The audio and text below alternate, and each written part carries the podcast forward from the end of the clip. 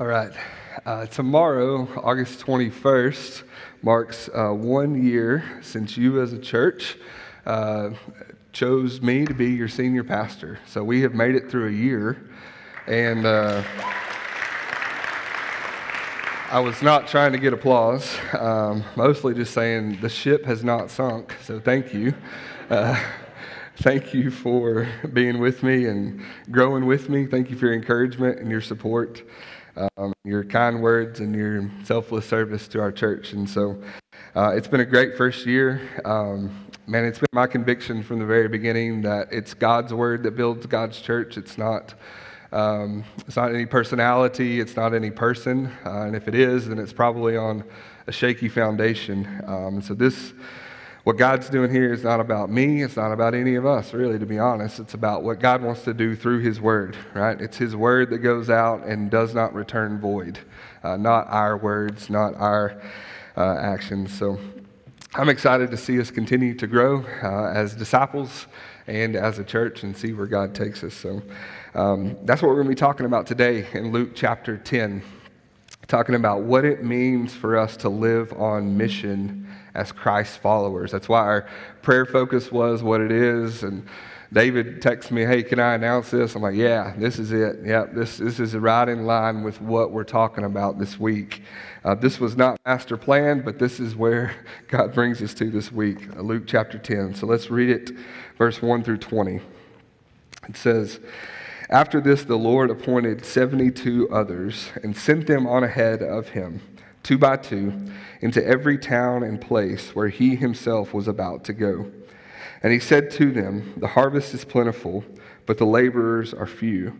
Therefore, pray earnestly to the Lord of the harvest to send out laborers into his harvest. Go your way, behold, I'm sending you out as lambs in the midst of wolves. Carry no money bag, no knapsack, no sandals, and greet no one on the road. Whatever house you enter, first say, Peace be to this house. And if a son of peace is there, your peace will rest upon him. But if not, it will return to you. And remain in the same house, eating and drinking what they provide, for the laborer deserves his wages. Do not go from house to house.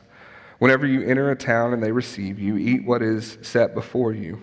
Heal the sick in it and say to them, The kingdom of God has come near to you. But whenever you enter a town and they do not receive you, go into its streets and say, Even the dust of your town that clings to our feet, we wipe off against you. Nevertheless, know this the kingdom of God has come near. I tell you, it will be more bearable on that day for Sodom than for that town. Woe to you, Chorazin! Woe to you, Bethsaida!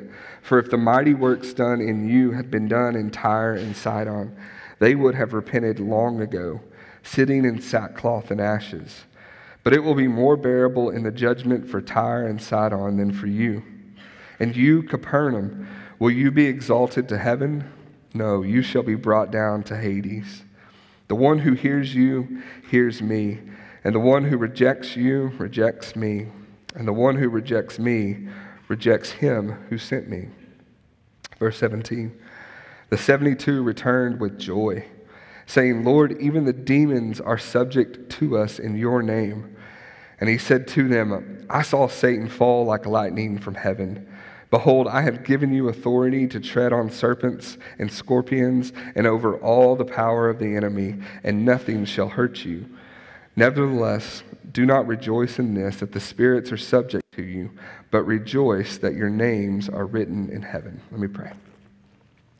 God, we thank you for your word that is strong and is true and it does not return void. God, and I thank you for even sometimes hard to understand passages and difficult passages that, that, that grate against us sometimes. God, we thank you for the truth of your word and, and the instruction in it for how we are to live. God, I pray this morning as we talk about what it means for us to live on mission.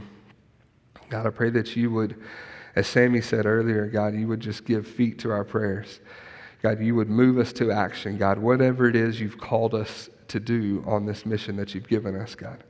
May we do it in your name and spreading your word and for your glory, God. So we love you. We pray all this in your son's name. Amen. Right, when I first read this this week, uh, I thought, man, how do we talk about this as a church, right? Because there's some interesting parts of this. And I heard a Bible teacher say yesterday on the road, I was listening to a podcast, and uh, she said, she said, um, uh, if something doesn't make sense in Scripture, we're probably just missing a key piece of information, right?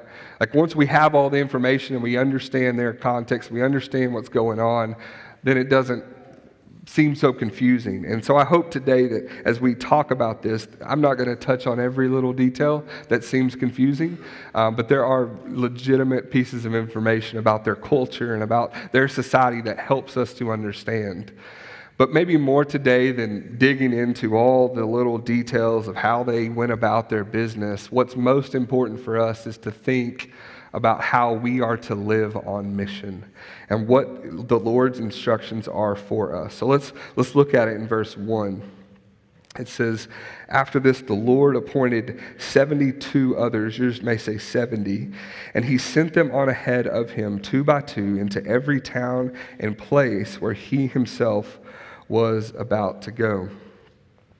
Jesus is sending out 72. And we saw last week, if you were here, we talked about three woulda, coulda, shoulda disciples. And I gave them these very cringy nicknames. I can't even remember what they are this week, but I'm sure you do. Uh, and these woulda, coulda, shoulda disciples were unwilling to take up their cross, deny themselves, and follow Jesus wherever he led. But in contrast, Luke then starts this story about the 72 who were sent out. They were willing to take up their cross, deny themselves, and go where the Lord was sending them.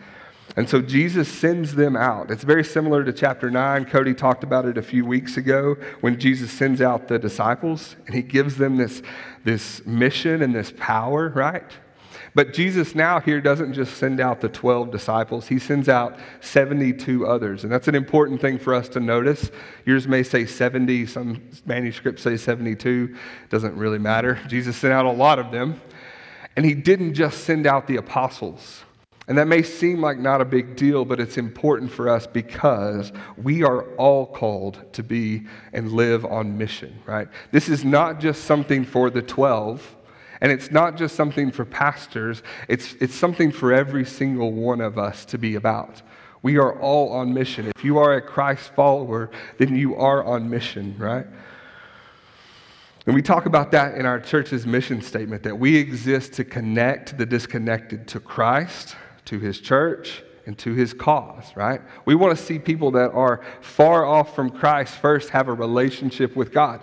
That's the starting place. But then we want to see them get connected to the church, be involved in life and fellowship and accountability. But then we that's not the end goal is just to get a big crowd in this room. The point is to be living on mission and connecting others, right? And so that's what Jesus is doing. Now, how did he, he send them out? It says that he sent them ahead of him, two by two, into every town where he was about to go. So these 72, they were sent to prepare people for the coming of Jesus. Remember, Jesus is on this journey from the north down to Jerusalem over months, and he's going to go to all these places. And they're called to go and prepare the people for Jesus' coming. This is very similar to what John the Baptist was called to do. What did he come to do? To prepare the way of the Lord, right? And he came to call people to repentance because the Messiah was coming. And that's what these 72 are doing. They're going into these villages that have not had a visit from Jesus, and they're saying, The kingdom of God is here. The Messiah has come to rescue us. That's what they're going to do, to proclaim the word of the Lord. And it tells us that he sent them two by two. Uh, is this like, is this just fun because we, that happened in the ark, right? Animals came on two by two. Is this just a biblical funny thing? No, I don't think so. I think there's two real reasons. One, uh, was community, right? One was accountability and, and connectedness to someone else, right? There was, there was uh, a need for a support system. They weren't just to go out and do this by themselves. No, they went out in partnerships. They went out because they needed help from other people, but actually, the reason is so much bigger than that. It's not just this, like, this is a better situation. in order for these towns to accept the message in Jewish law, the only way the witness, the testimony of a witness was acceptable is if it was attested by at least how many people? Two. So if one person showed up in the town and said, Hey, the Messiah has come, he's done all these amazing things, they weren't going to listen, right? They needed two witnesses to show up and say, We've seen the Lord. We've seen him do this. We've seen him raise the dead to life. We've seen him rescue people from demon oppression and all this stuff. And because there were two witnesses proclaiming the same thing, they were much more likely to listen. And so Jesus sent them two by two so that he would remove any stumbling block that might be in the way. This is their task that they're to go. Let's look at it, verse 2. Jesus is going to, and we're going to, we're going to try to bring this back to us, okay? We're not going to dwell so much on the cultural context. I'm going to, I'm going to try to speak in today's language a bit more uh, and not deal with all the cultural context of this. Um, we can talk about that more after if you want. But look at verse 2 he's going to describe to them how they are to live on mission, their instructions for living on mission. And he says, He said to them, The harvest is plentiful, but the laborers are few. Therefore, pray earnestly to the Lord of the harvest to send out laborers into his harvest. Okay, so the first instruction for us, for them and for us in living on mission, is that we are to be moved by compassion. We are to be moved by compassion. This is why Sammy read the passage from Matthew earlier, this similar story. And it tells us that Jesus looked out on the crowds and he said, What? His heart was moved with compassion for them because they were like sheep without a shepherd, right? Jesus looks at them and he is moved with compassion and he says, Pray to the Lord of the harvest for more laborers, right? So for us, we must be moved by compassion. People are not projects. People have dignity and worth and value in the eyes of the king. So we are not just trying to accomplish outreach so that we can check off the box and say, we visited every door in Huntington, Texas. By all means, let's do that. But if we're not moved by compassion, then we're not living out the mission that God has given us. We're meant to look out and be moved by compassion. He says, The harvest is plentiful. It's, it's interesting to think that the problem is not that, the, that there's not been rain and there's not been seed planted and there's not been growth and sunlight. He says, No, the harvest is plentiful. There's plenty of wheat out there to go and get. The problem is we don't have enough workers, right? And some of you who are employers right now are saying the exact same thing in our society, right? The problem is not that we don't have work to do, is that we can't get good people that can do it, right? And Jesus says the same thing for us that we are to go to the harvest. The harvest refers to the wheat, but it also refers to a harvest of the weeds and the tares that Jesus is going to talk about, right? He said, Let them both grow up, and in the end, they'll all be harvested, and we'll separate them into the good and the bad. And that moves us to compassion, right? Because we look out and we I don't know where this person is going to spend eternity. I don't know if this person is saved or not, and I want to make sure. And that compassion for other people moves us to go. So that's first, right? Our first instruction for living on mission is to be moved by compassion. To be honest, this one's hard for me. I don't have a lot of compassion naturally. My wife does, and I am challenged by that all the time. It's so easy for me not to be moved by compassion, but out of a, a to do list or out of an obligation. But we're called to be moved internally. Second, our second instruction for living on mission is to pray for laborers. Now, this doesn't mean that we can't pray for people to be saved, right? Jesus is not saying only pray for workers, don't pray for the person that you're interacting with. That's, that's not it. But Jesus does specifically tell us to pray for this. God, send out more people into your harvest. God, raise up more men and women to go and proclaim the gospel to the nations. And here in Huntington, Texas, this is a prayer that we should be praying. The harvest is ready. We just need people to go and get it. We just need people to go and do it. And so we're meant to be a praying people. Look at the third one, verse 3. The third instruction for living on mission is to prepare for opposition. Look at verse 3 with me. He says, Go your way, behold, I'm sending you out as lambs in the midst of wolves. Says, I'm sending you out as lambs in the midst of wolves. Now, I don't, I don't know how, I don't know if Jesus told me that today as he sent me out. I don't really know how encouraging that would sound right? I think in, in some ways that would make me a little more hesitant to even go because, wait, wait, I'm a lamb, there's wolves out there, right? But we must recognize and we must be prepared for the opposition that we will face. If you've ever tried to go and just walk up to a stranger, if you've ever tried to go to a friend or a family member and, and have a spiritual conversation, how many of you in the room, just show of hands, have been rejected? Anybody? Been kind of shut down? And, and I think the rest of you who didn't raise your hand probably have experienced something similar. We do face opposition. There is spiritual forces at work. The enemy does not want us to be about this mission. He wants to distract us with all kinds of other things. But we must be prepared. We should not be surprised. We will not experience 100% success. We will not. We, we can go and give people the good news. We, we talked about in middle school life group this morning how Jesus literally raises a man from the dead. And some of these people decide in that moment not to believe in him, but to reject him and to try to kill him, right? So, so we're not going to experience 100% success. But Jesus tells us we must endure through rejection. Why? Because there are people who will hear and will respond. Because there is wheat amongst the tares. Because there are those who are sons of peace, as he's going to talk about in a sec. It is worth going and being rejected because some will hear the good news.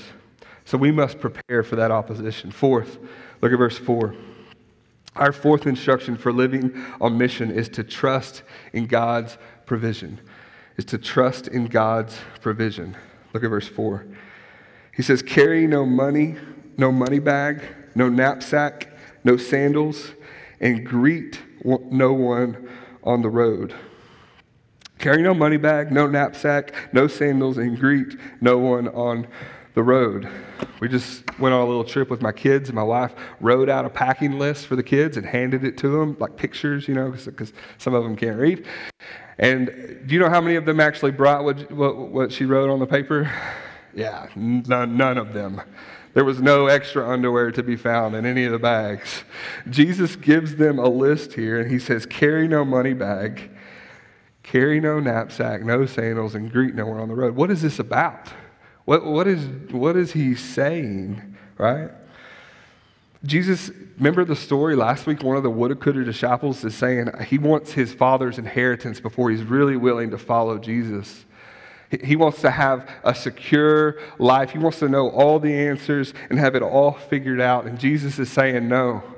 Your provision is not in how much you bring to the table. Your provision is not in how much your bank account is or how smart you are or how many answers you have right. He says, I am your provision. We are to learn to trust in, in Jesus' provision as we go about this.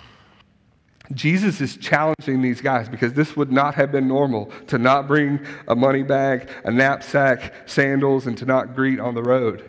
He's challenging them to trust that his way is better. Now, this is somewhat unique. Jesus is not telling us today to empty our bank accounts and to get rid of that extra pair of sandals and knapsack that we have. That's not it at all. But the principle is still the same for us today, no matter where we're at. As we live on mission, we have to learn to trust in God's provision. We have to learn to be dependent on Him to lead us, to guide us, to speak through us.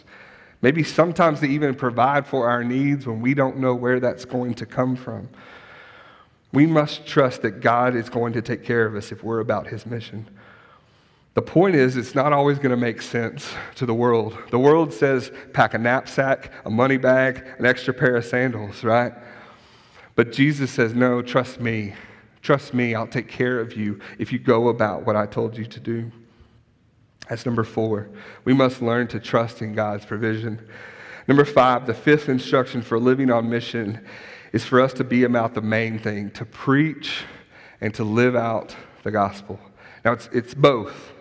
It's our words and our actions. It's to preach, proclaim, to tell, to say, and to live it out. Right? So let's look at it. Look at the example in verse 5.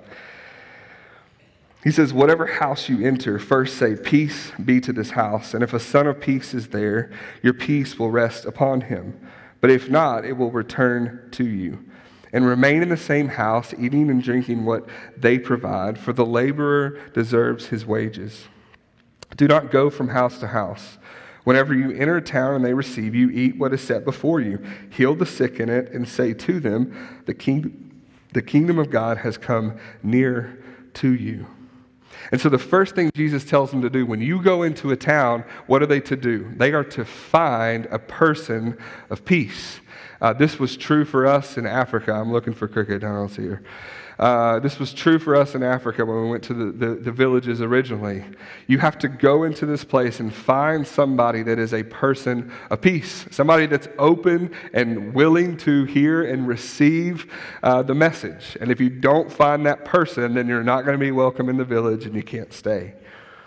Now, for us, what this means is we have to lead with the gospel, right? Because that's what he says. Proclaim peace proclaim the message of peace. And if somebody receives that, then they receive you and you can stay there. He's telling them that primarily our mission is about proclaiming peace. It's about preaching the good news of the gospel. It's about making disciples, winning people to the Lord. However, we say it, whatever those words are, that is the primary mission.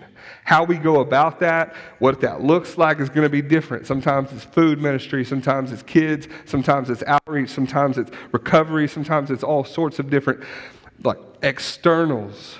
But the primary mission, the primary aim is to proclaim peace.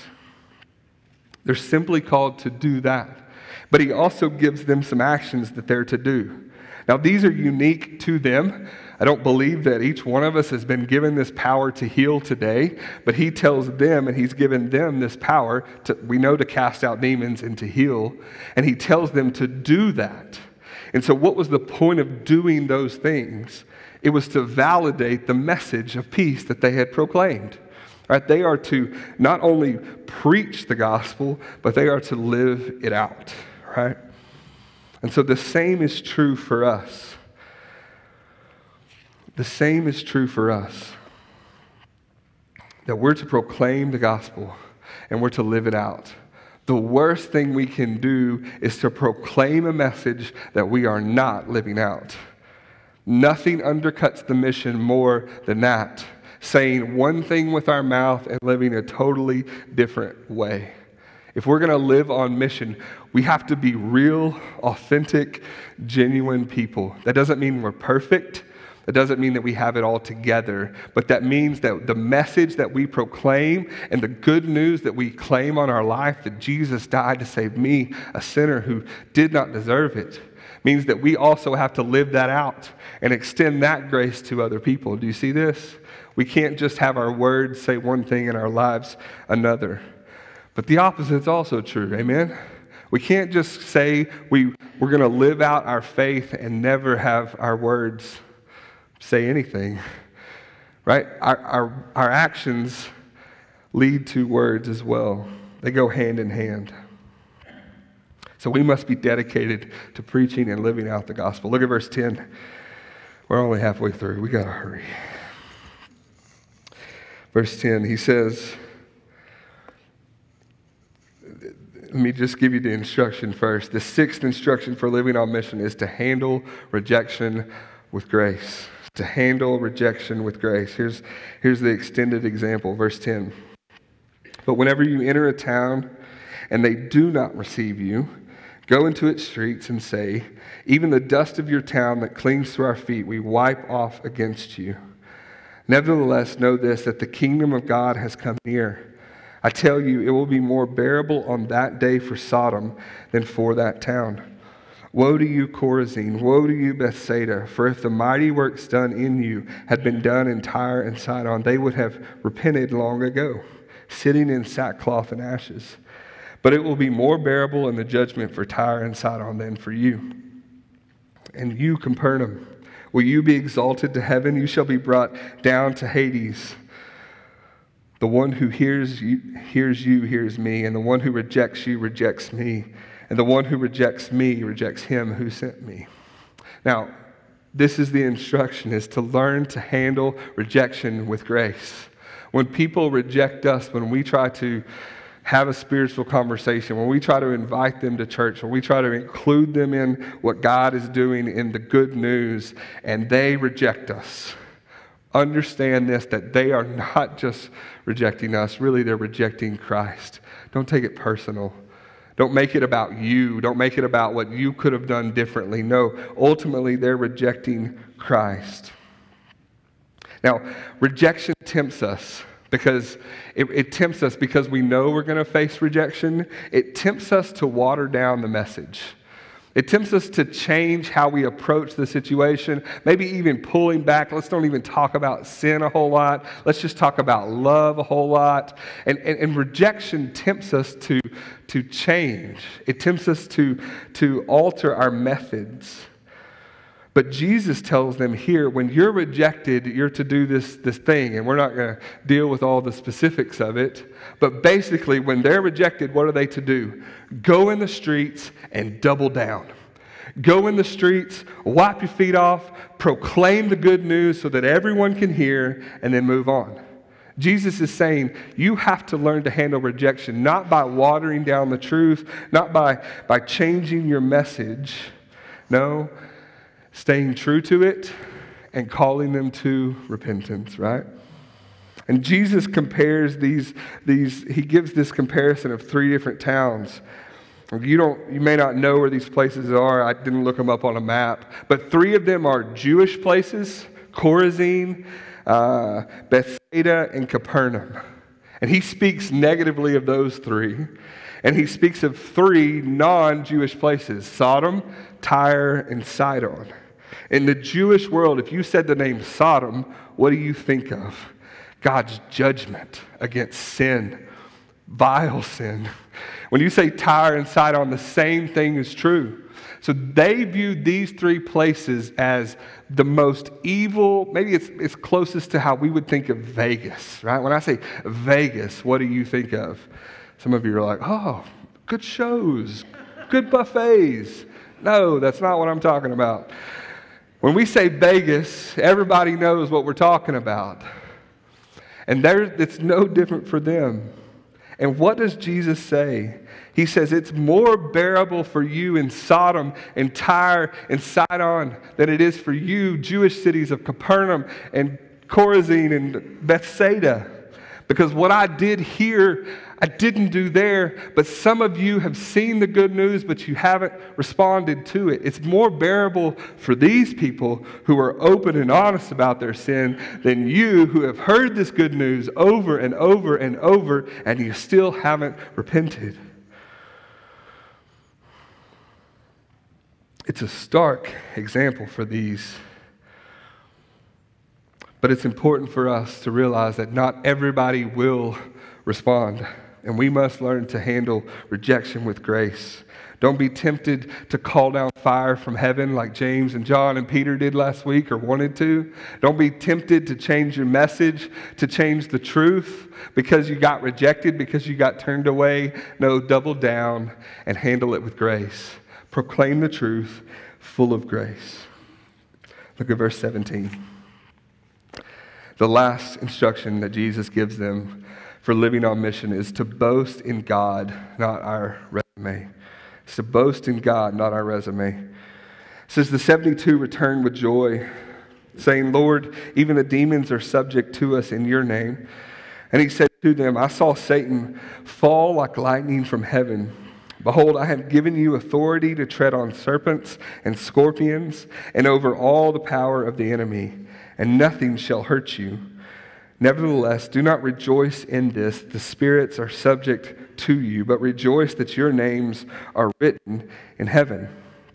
Now, what happens is these 72, they come back and they are stoked, right? They are rejoicing. They are full of joy. Why? Because they saw incredible things. They saw demons be cast out. They saw lives being changed. They saw all sorts of things that were unbelievable that God did through them. And so they are, they are stoked. And they come back talking about this. And Jesus takes a minute and he rejoices with them. He says, uh, I saw Satan fall like lightning from heaven. Every time you proclaimed the gospel and somebody repented, it was like, it was like Satan was falling down again. His power was diminishing, he was losing control over people.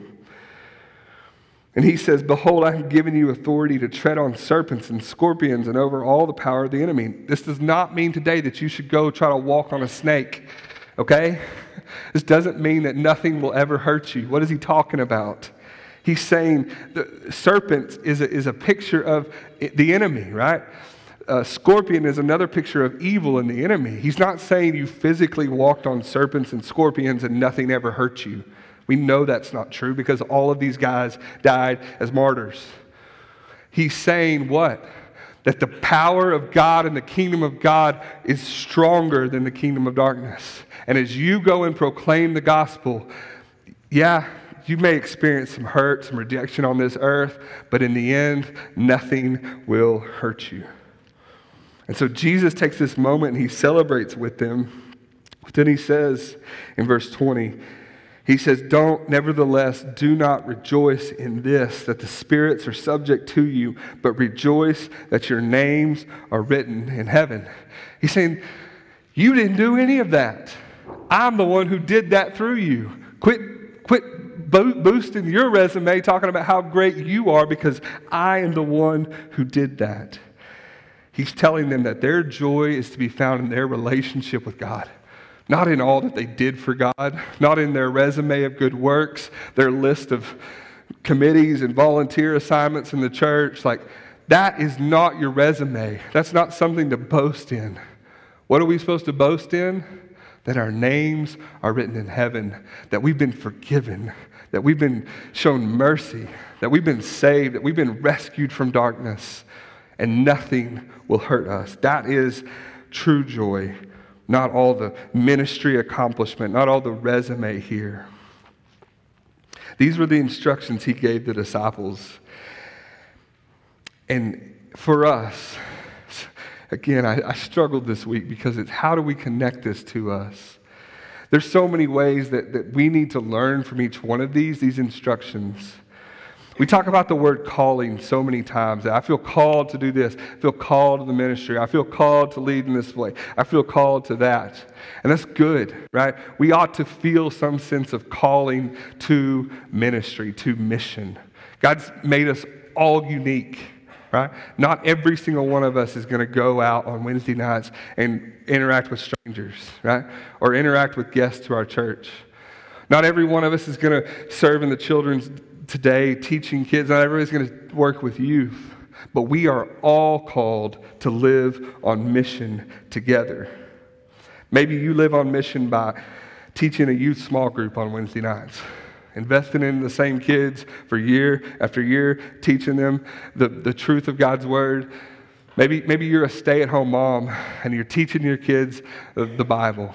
You're exposing them to worship. You're exposing them to true, authentic relationship with God. Maybe you live on mission by serving on the outreach team. They need people. We just heard that. Maybe you do it through the food pantry, loving the community people that come through. Maybe you serve uh, by getting involved in community activities like T ball and baseball and boards of different things and inviting those people into your home and getting to know them and pointing them to Jesus. Maybe you live on mission by teaching and serving in all the places that we have that going on in our church. Maybe you go to Africa. Maybe you actually go and share the good news of Jesus with those who have never heard it. Or you go to the border and you, you serve and love those who are nobody in our culture. Maybe you use, maybe you live on mission by being a gospel influence in your classroom, teachers, or in your office, or in your work truck, or at the lunch table every week at work. Maybe that's how you live on mission. Maybe it's by opening your home to strangers or to orphans or to neighbors and showing them the love of Christ. Maybe it's by getting involved in a sport, making connections with people in order to win them over to Jesus, to show them compassion and love. Maybe it's your life group that gets together and does an outreach so that you can invite other people to. Maybe it's by praying, maybe it's by giving, and we could go on and on and on. The point today is not, hey, everybody join the outreach team. The point today is you are on mission. Are you about it? Are you doing what God has called you to do where He's called you to be? If you're not, Let's get some feet to our prayers. Let's get some movement going forward, realizing God has placed us in a specific place at a specific time, and let's see the people that are in front of us this week. Amen. Amen. Let me pray. God, I thank you, God, that somebody cared about us enough to come and teach us your word, to tell us the good news. God, I pray that we would be people just that, who go and proclaim the gospel to others. And that doesn't have to look like interacting with strangers on Wednesday night. God, it, it might be by inviting someone to lunch or accepting an invite to lunch or being a part of a team or, or going to a specific place and, and loving people there, God. I pray that our compassion and our heart for people would move us to action, God. God, I pray that you would be with us as a church, God, as we live on mission together. You've given us so many people and so many gifts and so many talents and personalities, God. God, I pray that we would not waste those on our own efforts and our own pursuits, God, but that we would go and be about the main thing, proclaiming the gospel and living out the gospel. And so we love you. We pray all this in your son's name. Amen.